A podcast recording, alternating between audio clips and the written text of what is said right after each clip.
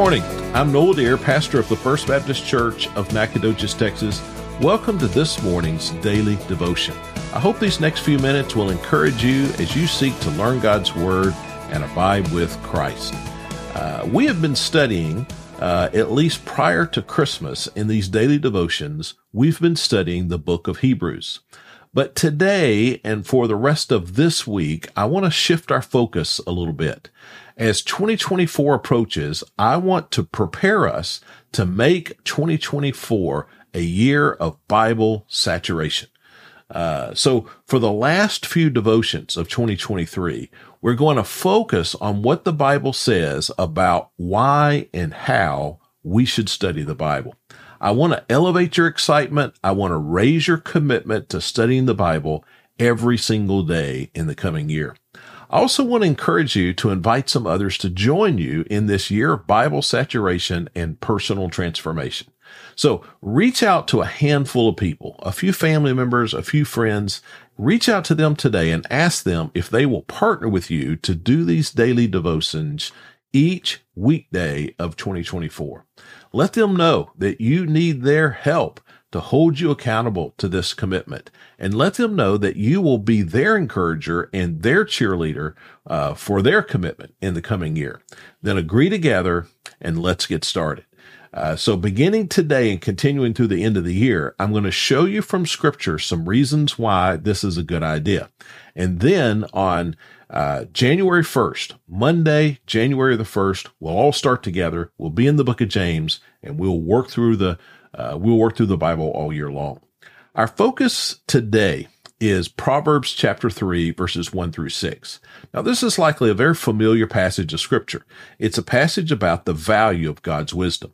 But more than that, this describes a covenant relationship a covenant, an agreement between God and his people.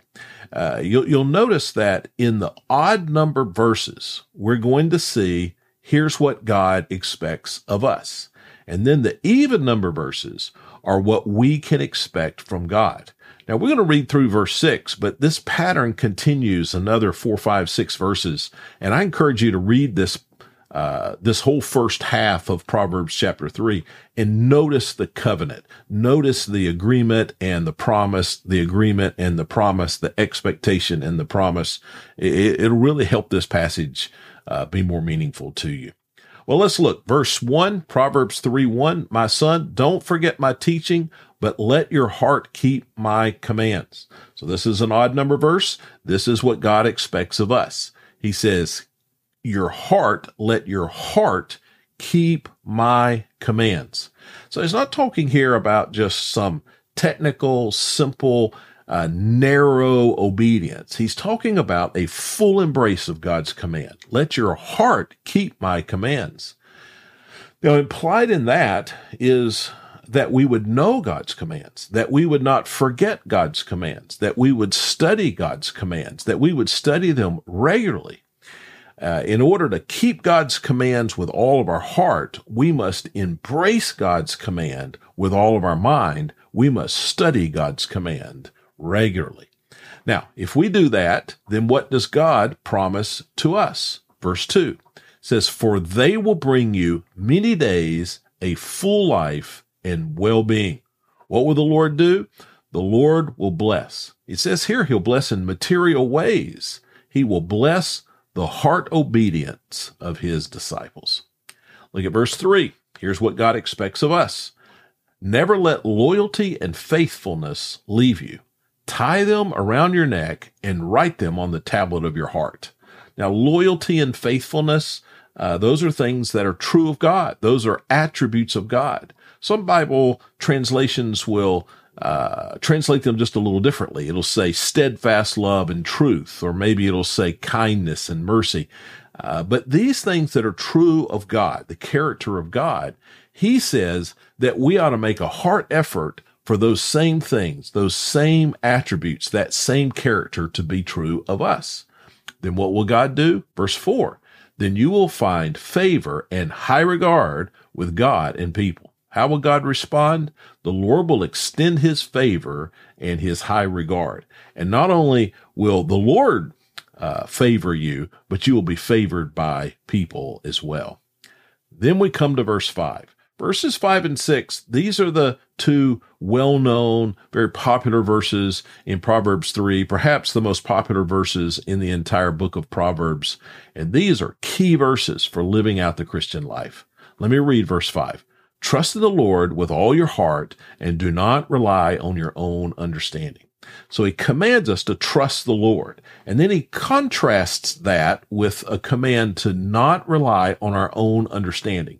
Now he's saying the same thing. He says it twice, but it's the same thing. And he's just saying it from, from two different perspectives.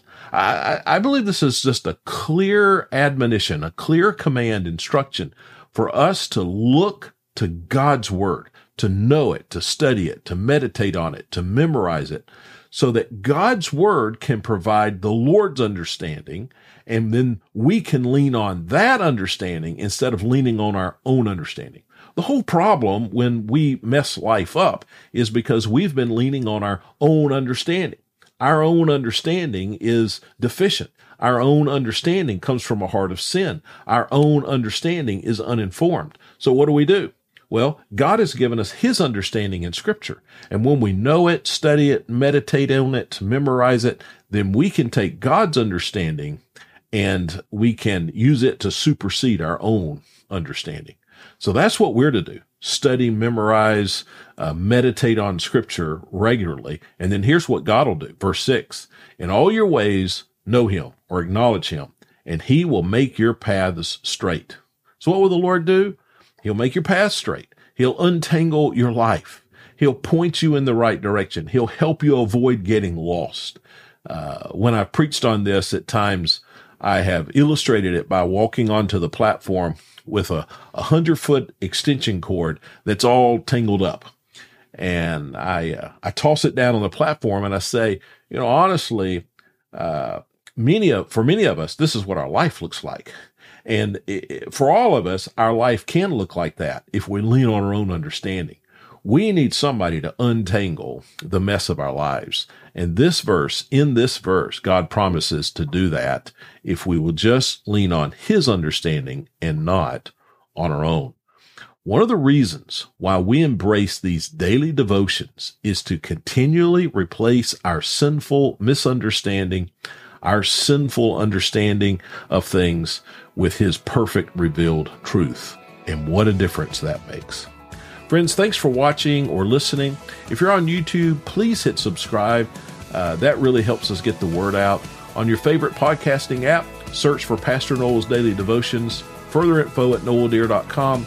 I hope you have a great day as you endeavor today to abide in Christ.